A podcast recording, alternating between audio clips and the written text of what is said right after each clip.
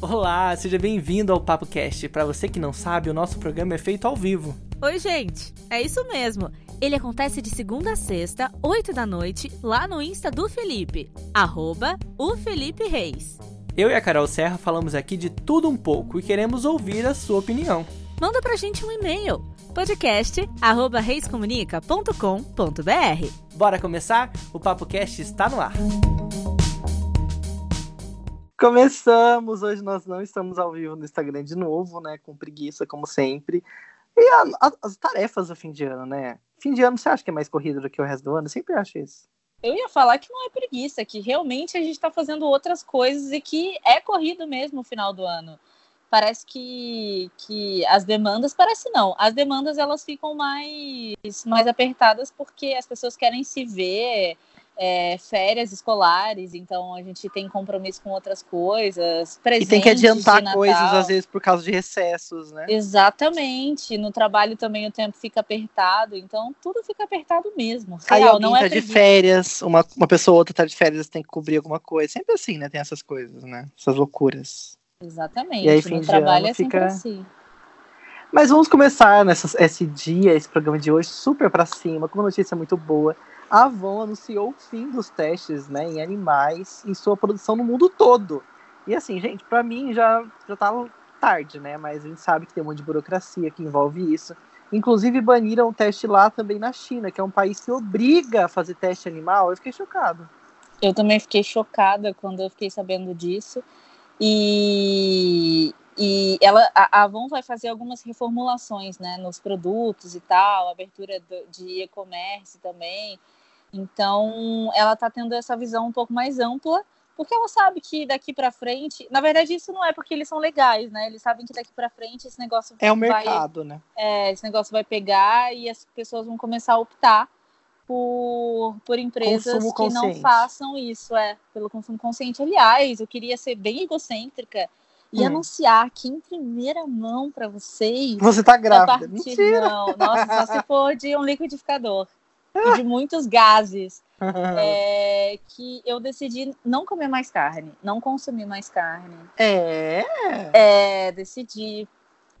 Legal. Porque eu acho que não faz, não faz nexo. Eu, cons... eu já consumia pouco, pouco, em pouca quantidade, né? Tipo, numa coxinha, e algumas coisas assim, sabe? Uhum. Mas eu acho que não vale a Uma pena. Uma pizza de vez em quando. Numa pizza, umas rodelas de presunto mas eu acho que não vale a pena e acho que, que, que eu vou ficar mais tranquila. É um ato um pouco até egocêntrico. Eu fiquei pensando, nossa.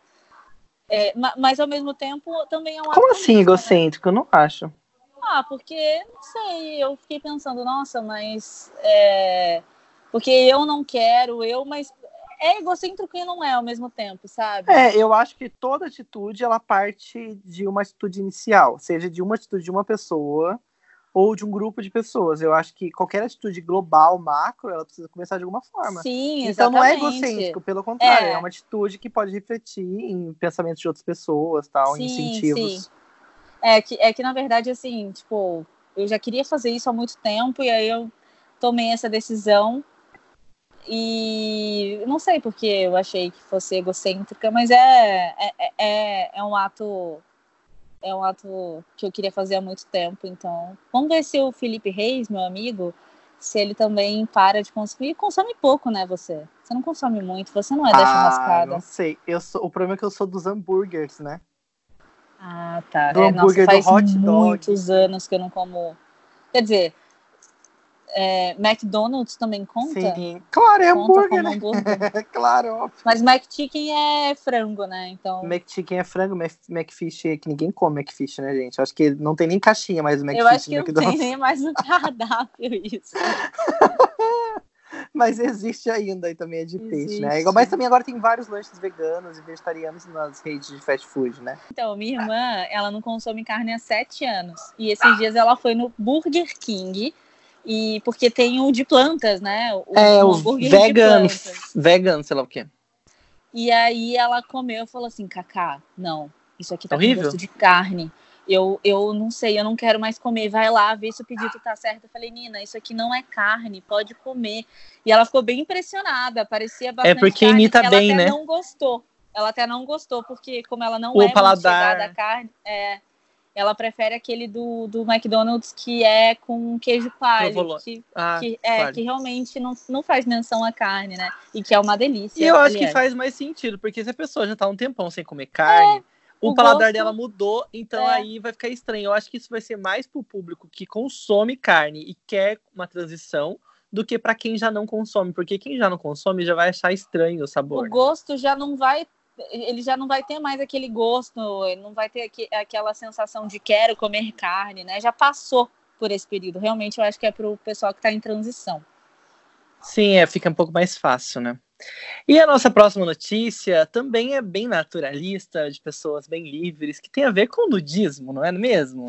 A gente viu que o Steven Tyler, Steve Tyler, fala assim? É assim Steven que fala o Tyler, dele? Steven é. Tyler é, participou de um ensaio nu aos 71 anos. Ele é vocalista do Aerosmith. Achei muito Eu legal. achei demais, assim, é uma atitude totalmente rock and roll, isso só demonstra que ele é, é o que ele é mesmo, né? Ele tá aí à frente do Aerosmith há quase 50 anos, eles vão sair em turnê em comemoração aos 50 anos, e ele foi fotografado por uma sessão normal, por uma revista, e o fotógrafo, que é muito fã do Aerosmith e do Steven Tyler, E bem Falou- ousado. e bem ousado, falou assim, ó, e se a gente, de repente, fizesse um nude seu, você toparia?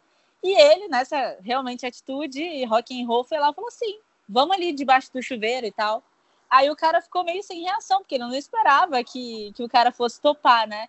Foi lá, tirou a roupa aos 71 anos, tá todo em forma, e, e vai, foi Mas não é o nusão frontal. A foto que eu vi na Não. revista não era o nusão frontal. Não, não, tipo, não, não é, não é. é tampadinho a parte da Ele frente, tá, mas, é, ele tampou mas o o resto ali, do mas- corpo todo tá livre. Mas a, a, atitude é que valeu, né? Achei muito interessante. A gente sempre vem falando aqui dessa nova geração de idosos que se coloca muito Pra aí frente, à frente. É, e achei muito legal.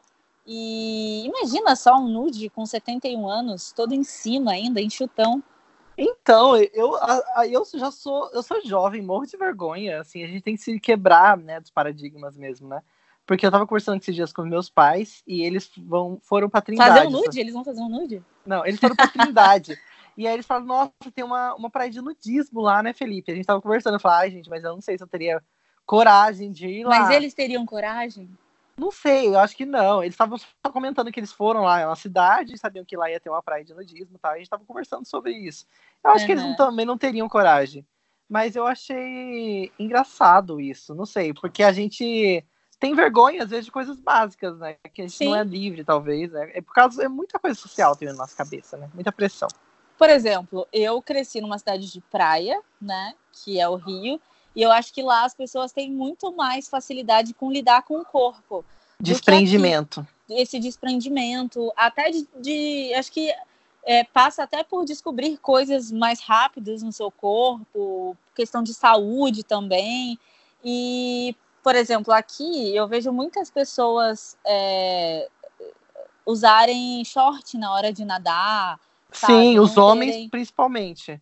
Os homens, as meninas também, ai, não vou nadar de biquíni, porque não sei o quê. Uhum. Não, a gente já não tem esse desprendimento. Nunca nadei de short. Se eu nadei de short, foi por alguma questão que eu quis, mas isso não foi é, quase imposto, sabe? Eu sinto que aqui é um pouco imposto, assim. Claro que Sim, vai de cada um. Eu acho que eu falando... também isso tem um pouco a ver com a cultura de daquela coisa do corpo, né? De você é, adoração ao corpo. As pessoas também agora estão mais Sim. fitness, estão postando mais fotos sem camisa no Instagram. E aí tem aquela coisa, nossa, aquele cara é super bonito, aquela mulher é super bonita. Talvez a pessoa se menospreze em detrimento Sim, do que ela vê certeza. nas redes sociais, né? Mas que cada também- vez mais. Tem um movimento do é, body positive, né? Isso. que é o, o corpo ser, você gostar do seu corpo como ele é. Você não tem que adequar o seu corpo para o biquíni, assim, né? Você não tem que comprar alguma coisa e emagrecer para entrar naquilo. Você tem que ser do jeito que você é. Isso a gente tem visto em todas as esferas, desde o cabelo até corpo, passando por, enfim, suas opiniões, você ser um pouco mais incisiva e tal. Então, acho que isso é muito positivo, né? É, as pessoas ainda estão. É, é, um, é um movimento bem, bem embrionário, né? As pessoas ainda estão acostumando com isso, mas eu acho que tem tudo para para ser, porque você tem que ser o que você é mesmo, né? É difícil, é uma, não é uma coisa né? fácil, é uma desconstrução, exatamente.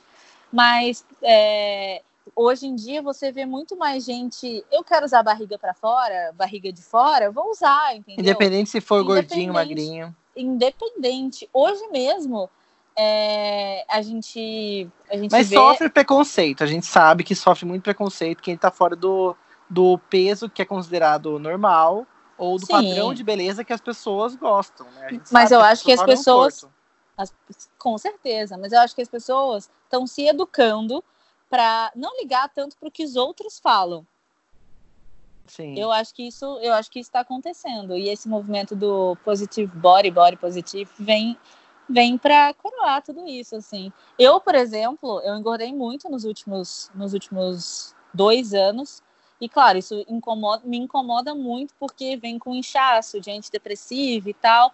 Uhum. Mas se eu quiser colocar um biquíni sem short e sem nada, eu vou colocar um biquíni, entendeu? Eu não tenho Sim. muito esse tipo de coisa, mas eu sou bem resolvida com isso, né?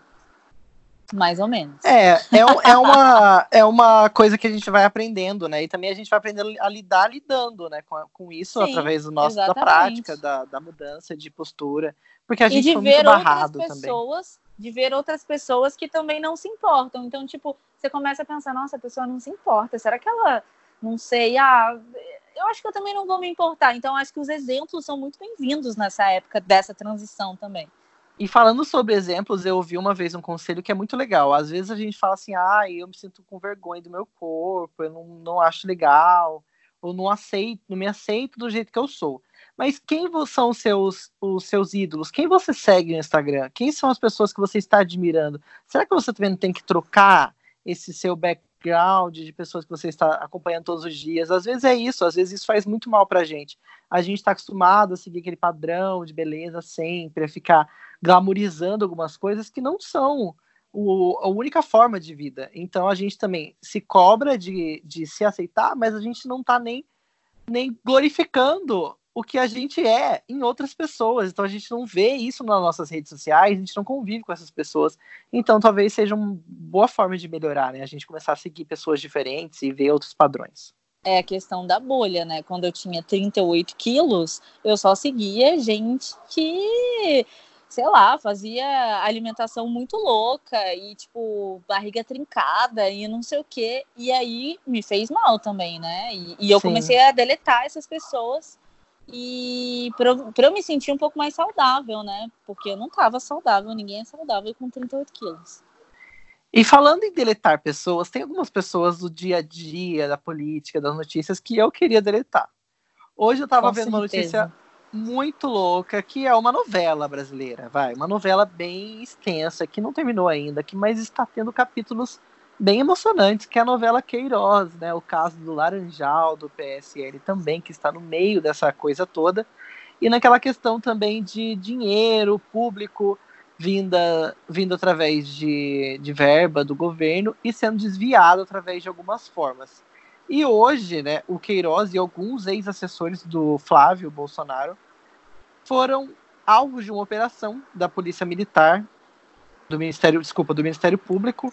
E essa operação foi atrás de saber o que aconteceu com, a, com essas pessoas, o, o, que, quais são os documentos que essas pessoas têm em casa, para descobrir também a origem desse caso que é tão falado, né? Que deu uma pausa, né, nos últimos meses, mas que voltou a ser falado hoje, nessa quarta-feira, sobre isso.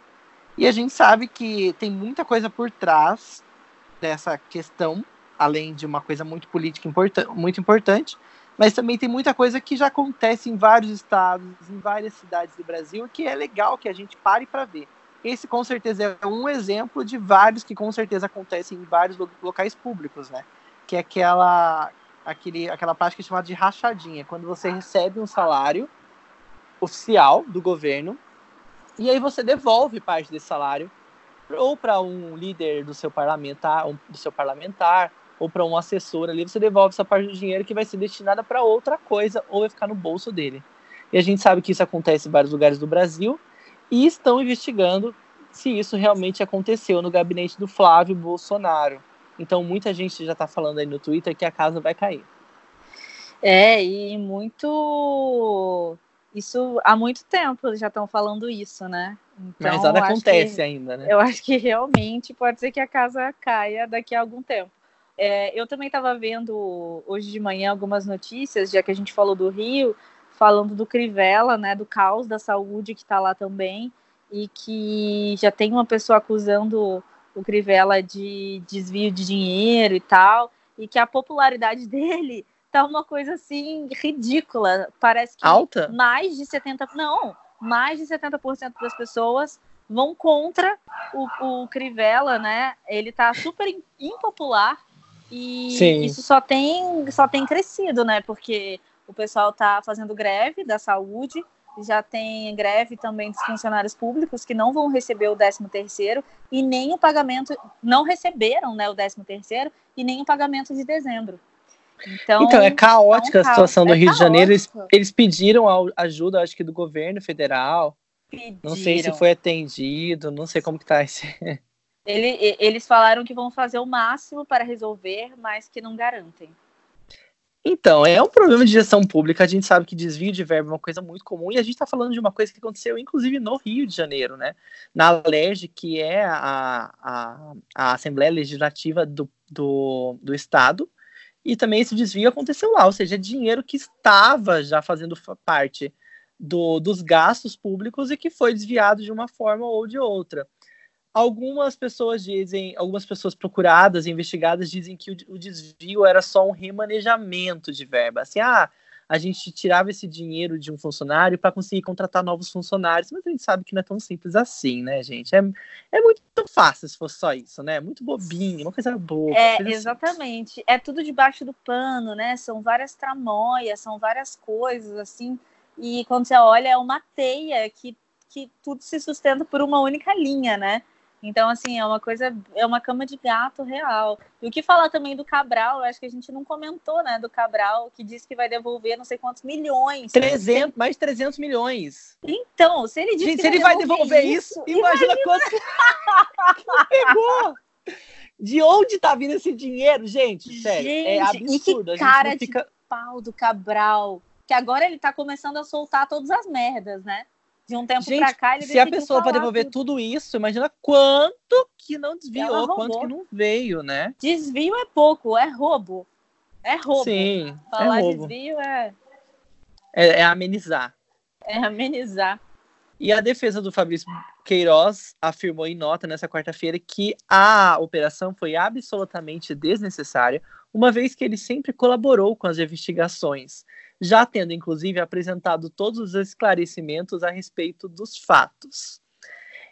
Ah, gente, sério, aí dá uma amenizadazinha, né? Sempre falando, não, ele tá colaborando, não precisa fazer algo é, sem avisar, mas a gente sabe que se você avisa antes, né, é muito mais fácil você guardar uma coisinha ali, guardar um arquivinho ali. Então, eu acho que realmente isso tem que ir para frente. Tomara que investiguem com neutralidade e que aconteça né, uma, um resultado dessa investigação, que chegue a algum lugar. É, porque está demorando, né? Sempre tem alguma coisa e tem outra. Eu queria perguntar, você que é um cara super informado sobre política, uhum. sempre está sabendo de tudo.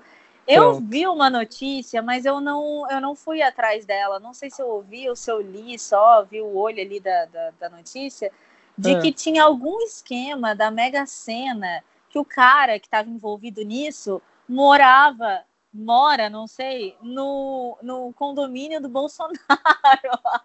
Nossa, não Você vi. viu sobre isso? Não. Ah, depois super... eu vou pesquisar, vou, então. Vou procurar. Porque, gente, que condomínio esquema da Mega Sena. É, é, esquema da Mega Sena.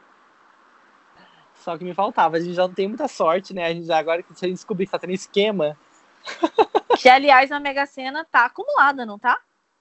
Todo fim de ano acumulou, né? acumulou de novo, gente. São, sei lá, 39 milhões, eu não sei. E tá chegando a da virada, né? Você é do tipo que joga às vezes, né? Eu sou do tipo, não. Eu, eu, eu jogo sempre. Eu nunca você jogo. Acredita, você acredita? Eu não consigo ganhar porque eu não jogo, né? Quem não joga nunca vai ganhar. Mas aí eu falo assim, ah, já que eu nunca jogo, não vou jogar nunca. Qual que é a sua preferência? Fazer o seu jogo pela internet? Você acredita nisso? Ou você é do tipo, old school que vai na lotérica e tem o seu comprovante, sabe que aquele número foi e entrou. Já que é para jogar, eu prefiro pegar o papel, escrever no papelzinho. Eu também, também sou assim. E guardar o comprovante, tirar uma foto do comprovante e guardar ele na carteira. Eu não confio nessas coisas de internet, não. Ah, eu acho que é a mesma coisa, né? A mesma coisa, só que é mais legal, né? Você ter um papelzinho na mão, já que você tá lutando com a sorte, é melhor você ter uma luta mais justa. Melhor né? fazer o, o ritual você... completo, né? É, ter uma fé ali real, né? No, no jogo. Boa. E vamos falar sobre o nosso tema do dia, né? A gente essa semana tá falando sobre retrospectiva 2019, vários temas. E hoje a gente vai falar sobre as perdas do ano, né? As pessoas que faleceram esse ano, as personalidades, os cantores, os apresentadores, os famosos que deixaram o nosso país, o mundo, né? E várias pessoas, né? Morreram, várias pessoas que a gente nem imaginava, algumas pessoas de formas muito trágicas, né? Pois é, nossa, eu tô com uma relação aqui, Felipe, que eu achei bem mórbida, porque eu separei por categoria. Mês. Ah, por, por mês? mês. Então e vamos é... começar então em janeiro é uma coisa bem pesada, porque em janeiro o Marciano, cantor marciano que a gente conheceu, morreu da dupla. E a gente conheceu pessoalmente, né? É, a gente conheceu Vale ressaltar. A gente trabalhava com sertanejo, gente. Então a gente conhecia muito essas duplas sertanejas aí. Pois é, foi sempre muito educado, né? O Marciano. Um ícone, nunca né? Tive, nunca tive problema com ele. O Caio Junqueira. Ele morreu também. jovem, né? 68 anos. 68 anos, super jovem, exatamente. O Caio Junqueira, que era ator, estava na Record, mas tinha feito bastante trabalho na Globo também, desde cinema, né? Desde adolescente cinema, também fez Tropa de Elite. Ele morreu também muito jovem, com 43 anos. O Wagner Montes, apresentador, deixou a gente com 65 anos de idade, também muito jovem. Eu achava até que ele tinha mais. E ele é icônico, né? É do Rio, né? É o do Rio. Eu não sou. Qual era a frase dele?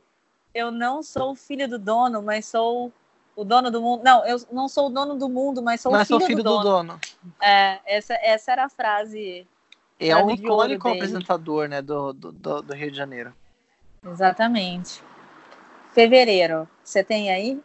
Então, em fevereiro, a gente começou o mês já com uma morte bem trágica, de uma forma bem absurda, do Ricardo Boixá, que era também um grande ícone do jornalismo. Ele morreu aos 67 anos, num acidente de helicóptero, né? Que foi, assim, uma coisa bem chocante. E, é, e assim, o que foi mais chocante para mim é que ele lutou até a última gota, né? É, disseram que, testemunhas ali, disseram que ele pulou do avião em chamas, do helicóptero em chamas, e enfim, e ele explodiu junto com, com, com depois o helicóptero e tal. Então ele tentou ao máximo se salvar, né? Sim, foi uma notícia muito difícil, né? Muitos colegas dele estavam aguardando a chegada dele na, na, na emissora que ele trabalhava, na Bandeirantes, e aí eles viu, viram que estava demorando, eles entraram em contato e já descobriram que o avião dele havia caído, o helicóptero havia caído, mas não puderam dar essa notícia, aguardando também o respeito à família. Então as pessoas já sabiam da morte dele por alguns minutos. Até não e não podiam divulgar, então ficou um clima muito pesado, né? Foi uma grande perda para todo mundo que é fã do jornalismo brasileiro, que o Boixá teve muito, muito, muito a acrescentar, né? É, é, é, é, bem bizarro, né? Imaginar que ele não tá aqui, porque o meu avô sempre, sempre assistia ele. Então a voz dele, para mim, é a casa da minha avó. então é. Icônico, é e a mãe, né? a mãe do Boixá também foi uma figura bem importante, né? Foi uma figura bem forte nessa época. E quem também faleceu em fevereiro foi a Daisy Cipriano, uma, a, a principal cantora do Fast Family, né? A grande líder do grupo, da família. E ela tinha apenas 40 anos, ela também passou por problemas de saúde. E assim, a Daisy foi também um marco na música gospel, né? Tanto na música gospel de forma religiosa, né? Depois também o Fat Family foi fazer músicas seculares e assim, a voz dela é icônica e até hoje Maravilhosa, fica, né? É, Uma todo grande mundo lembra voz. dessa voz, grande voz mesmo. E ela Morreu deixou uma rápido. herança que foi através da filha dela que canta também e que tá, tá cantando em algumas apresentações com o Fat Family, né? Eles estão tentando se recompor, foi uma perda muito forte para eles. E também a gente teve a Bibi Ferreira, com 97 anos, atriz, cantora, enfim, ícone do teatro brasileiro. ela também partiu em fevereiro desse ano. Lá em abril, o MC Sapão também faleceu, e muito novo, com 41 anos. Você lembra de alguma música dele? Nossa! Qual que é mesmo, Felipe? Então, ele é famosérrimo no funk. Lembra daquela Vou desafiar você? Você diz, sabe cantar. Nossa, né, clássica do você funk, diz, né? sabe mexer assim. É da origem do funk, né? Ele foi um DJ lá do Rio e foi uma grande perda também desse ano. Não, e, e uma morte também bem trágica e, enfim, que deu muito o que falar foi a da Caroline Bittencourt, né? Modelo de 38 anos. E... Aqui na nossa região, né? É, exatamente. Parece que ela estava num, numa embarcação, Num- numa lancha, não É sei. uma lancha em Ilha Bela. E aí tava com um tempo muito ruim e tal. Até hoje eu não sei se, se, se aquela história de que o cachorrinho dela caiu no mar, ela foi tentar pegar, se é válido ou não, mas teve uma história, teve um lance desse, né? É E ela tinha acabado de tempestade, casar. Né? Disseram que não era para eles usarem a embarcação, não era seguro. Mesmo assim, eles escolheram uti- utilizar aquela embarcação naquele mau tempo, né?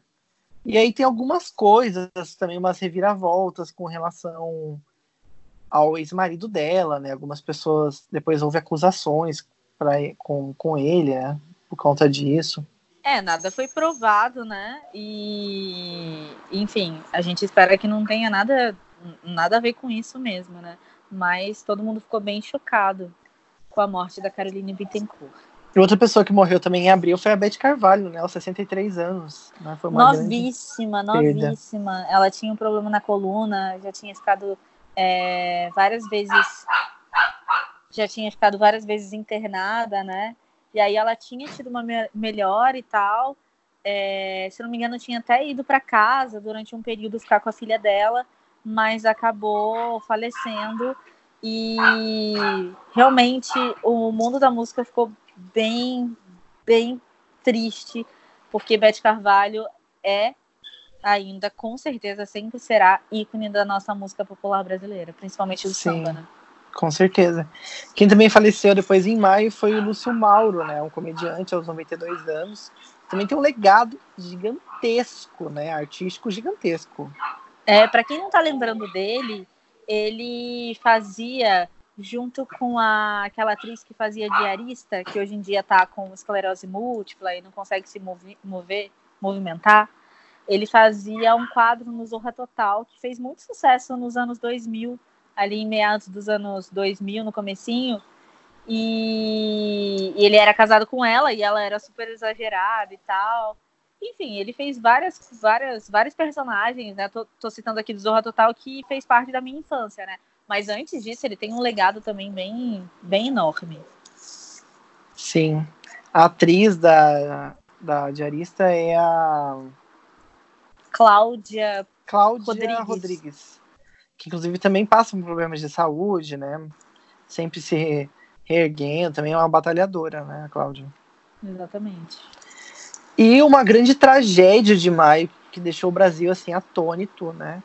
Que uma pessoa que morreu no auge da sua carreira foi o Gabriel Diniz, o cantor, tinha apenas 29 anos. E ele faleceu também na queda de um avião, né, no, no caminho de um show para outro. E foi assim, deixou o Brasil atônito, né? Porque ele estava no auge com a música estourada, uma das músicas mais ouvidas do ano, que é Jennifer, né? E morreu assim de uma forma tão de repente, né? Uma forma tão absurda. E eu acho que o que deixou, assim, a gente mais chocado foi o fato de que ele era um cara super em ascensão, né? Com uma música divertida. Era promessa, né? Era promessa, é, com uma música que, que era pra cima. O visual dele era pra cima, a energia dele era pra cima, e de repente ter essa notícia com um cara tão novo assim, né? Chocou todo mundo e fez a gente lembrar do caso do Cristiano Araújo, né? Que as pessoas Sim. de repente conheceram ali, a partir dessa tragédia, um pouco mais do trabalho do Gabriel Diniz. Outro cantor que morreu logo em seguida em julho foi o Serguei, aos 85 anos, né? Um ícone também da música. É, o Sergei, ele tinha, ele era mais famoso pelas suas atitudes do que pela sua música, né? Sim. Ele dizia que, que tinha ficado com a Janis Joplin, enfim, fa- fazia várias coisas. Icônico, né? Ele é todo livre, É, todo performático. icônico. Exatamente, todo performático. Já estava bem velhinho, morreu com 85 anos. E quem faleceu em julho e recebeu homenagem da Carol no seu Instagram, homenagem linda, foi o João Gilberto, né, aos 88 anos. Ah, não tem como, né? Ícone da música popular brasileira. A gente tá falando de tantos ícones aqui, mas eu, para mim, ele é o master, assim. Foi em 58, 59, o pai da bossa nova, com, com o álbum Chega de Saudade. Então, ele tinha uma batida perfeita, sincopado, chato, um cara chato, mas ele podia ser chato, ele tinha todo esse direito. E o jornalismo também perdeu mais um apresentador muito famoso no Brasil, Paulo Henrique Amorim, muito famoso por seus bordões, por sua opinião muito forte, né? Sempre dando ali uma patada no governo, em algumas celebridades, uma pessoa que sempre teve uma atitude opinativa no jornalismo. Ele também morreu aos 76 anos, também pegou as pessoas de, assim, percebidas, né? Porque ele estava aparentemente super bem, né? Quando ele faleceu. Pois é, foi, foi realmente mais uma perda muito grande, né? Era um cara que tinha o seu bordão, olá, tudo bem? Sim. Ficou, ficou na cabeça de muita gente e é a cara dele, né? E até hoje, uma curiosidade, até hoje o podcast dele é um dos mais ouvidos, assim. Até alguns meses atrás era um dos mais ouvidos, mesmo que não há mais produção no podcast dele, ele ainda tem episódios muito ouvidos nas plataformas digitais. Então é uma curiosidade, né? Que depois a pessoa falece às vezes ainda existe aí um burburinho, né? Dos seus materiais, as coisas que a pessoa produziu, né? A gente vai falar depois sobre isso também, sobre uma outra pessoa que faleceu agora mais no fim do ano. As pessoas ganham seguidores, né? Uma coisa até meio maluca. Mórbida, uma coisa completamente mórbida. Estranha, né? Em agosto, quem deixou a gente também foi a Fernanda Young. E eu fiquei muito chocada, porque eu sempre adorei a Fernanda Young como roteirista, como pessoa, achava ela muito alegre, para cima e falava criativa pensa, demais, criativíssima. E eu seguia ela nas redes sociais, eu curti a última foto dela e em seguida eu vi que ela tinha morrido e eu estava no hospital nesse momento, subindo no elevador e me deu um negócio assim, falei, foi gente, chocante, não acredito, né? como eu, como a vida realmente é um sopro, assim, foi muito chocante para mim, foi muito chocante, muito. Outra pessoa que faleceu em setembro foi o Roberto Leal, que também a gente também teve contato. Não sei se você conheceu pessoalmente. Eu a gente também teve contato na TV. Um cantor também muito famoso, né? E que é um, era um, não era brasileiro, mas ele tinha uma raiz muito forte no Brasil. Se não me engano, ele é português, né? E também faleceu em setembro. Em outubro, a gente teve o Maurício Sherman, né, diretor de televisão, tinha 88 anos. E o Jorge Fernando, de 64, ator e diretor, que também foi assim, foi, foi chocante para todo mundo, né? Ninguém esperava. Sim, o Jorge Fernando, que tem criações incríveis de direção, também como ator. E tem uma história muito legal que é da mãe dele. A mãe dele sempre foi uma senhorinha assim, super tranquila, uma dona de casa, teve seus trabalhos por muito tempo, só que a mãe dele sempre teve, sempre teve um sonho de atuar. E depois que ele se tornou diretor, ele disse: Não, eu vou colocar mãe para atuar. E aí a mãe dele se inseriu nesse mundo. E a gente, se você ver a foto da mãe de Jorge Fernando, você com certeza vai lembrar dela de icônicas novelas, das seis, das sete. E ela é uma grande atriz que se revelou na terceira idade. Isso também é uma coisa muito legal, uma atitude incrível e que a gente tem deve levar isso também em consideração, que nunca é tarde, gente, para fazer o que, que você gosta, o que, que você ama, né? É verdade. E ela é muito fofinha, né? E ela é a muito. cara dele, assim. E ele deve estar, tá, onde quer que ele esteja, ele deve estar tá sempre olhando para a mãe dele e vice-versa. Muito fofo a relação que eles tiveram. E quem faleceu em novembro, né, que deixou o Brasil assim atordoado, uma morte muito absurda, foi o Gugu Liberato, né, que faleceu aos 60 anos, numa queda dentro da própria casa, fazendo uma manutenção no ar condicionado né? E assim, as pessoas ficaram chocadas e rolou muita coisa em volta dessa morte, né? Muitas notícias, fake news e também essa coisa de bombar o Instagram da pessoa que faleceu, né? É, e, e eu acho que o que ficou também foi esse negócio de ser uma morte meio estúpida, né? Sim. Porque não, básica. Não, foi básica, é, e tal. Pegou realmente, como você falou, todo mundo de surpresa por conta disso. E eu acho que também esse fato das pessoas quererem divulgar as coisas antes de todo mundo, né? Que saiu no jornal o dia essa, essa notícia e ninguém levou em consideração enquanto não tivesse um comunicado oficial. Então, e ficou feio para a pessoa que liberou essa informação. Aham.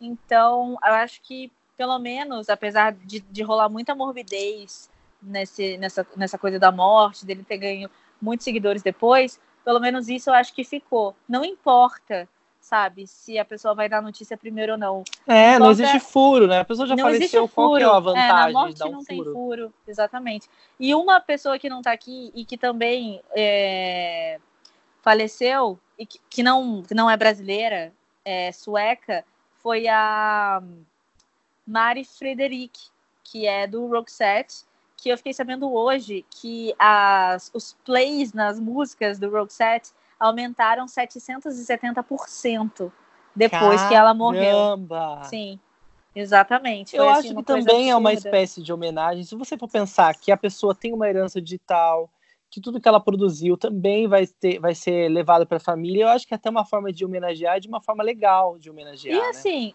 de repente, a gente até esquece daquele artista, porque a gente está vivendo numa outra Aí você época. quer relembrar. Você né? quer relembrar, e aí você fala, nossa, eu devia ter escutado mais, tem a memória afetiva. Então a gente até entende isso, né? Mas agora seguir uma pessoa que não tá mais aqui, acho isso meio mórbido. Dar play, tudo bem. Agora seguir, acho estranho. Estranho, né? Eu vi, inclusive, uma entrevista com um advogado da área digital e eles estavam discutindo essa questão do direito digital das coisas que se passaram, que se perderam, das pessoas que morreram. Por exemplo, muita gente, ele até colocou esse exemplo. Digamos que uma pessoa viralizou no Instagram e ela ficou muito seguida, ela começou a ganhar dinheiro com aquele Instagram, mas ela tem uma família super simples, uma família pobre e está sendo sustentada de um trabalho daquela conta. Se essa pessoa falece e a família está sendo sustentada por aquele, por aquele trabalho digital, como proceder? A gente vai desabilitar, a gente vai poder dar essa senha para essa pessoa. Então é um assunto muito polêmico, né? E muito interessante, porque virou uma forma de emprego mesmo. É, e eu vi também que eles até usaram como exemplo o fato do filho do Reginaldo Rossi, que ele começou a postar as coisas, né, depois que o pai faleceu, e viu que aquilo era uma forma de, num primeiro momento, de divulgação Homenagear. do documentário, é, no, num primeiro momento de divulgação, mas depois as pessoas começaram a compartilhar, começaram a ter mais engajamento, e ele viu que era uma forma do nome do pai permanecer. Então ele continuou com aquela conta e, e, e foi legal. Mas, por exemplo, é, também vi um exemplo da Abby, que não é gerida por ninguém da família dela, mas que perpetua e que de repente pode levar a marca Abby com um comentário que não faz menção à artista. Então é para ficar de olho, né? Tem, tem esse exemplo que você deu, mas também tem o exemplo das pessoas que não fazem parte da família e que estão carregando ali um legado com muitos seguidores e que qualquer deslize mancha a, a, a história do artista, né? A gente precisa ficar Sim, de olho e é, saber tem que ser muito bem isso. pensado. Gente, um beijo para vocês que acompanharam a gente até agora no nosso podcast. A gente vai se ver amanhã e amanhã a gente vai falar sobre as perspectivas. Não, desculpa, viajei. amanhã não é quinta. Amanhã, amanhã é quinta. né? Amanhã é quinta. Amanhã é o que mesmo? Filme, filme. Filme? É, filme zoando. Filme. Gente, um beijo pra vocês. A gente se vê amanhã. Muito obrigado por todo mundo que acompanhou a gente até agora no podcast. Amanhã a gente vai falar sobre filmes, né, Carol? Filmes que bombaram em 2019. O que será que vai vir pra 2020, né? Grandes revelações. Pois é, e tem muita coisa, porque esse ano, quem gosta de cinema, foi um deleite. Tem muita coisa boa. Então tem Então a muito gente se vê. assunto pra amanhã. Beijo, tchau. Beijo. E aí, você gostou do Papo Cast de hoje? Esse programa é feito ao vivo no Instagram do Felipe Reis. Anota aí, arroba o Felipe Reis. Nós amamos receber e-mails de vocês que ouvem a gente. Só enviar para podcast@reiscomunica.com.br. Tchau, até a próxima! Um beijo, gente, até mais.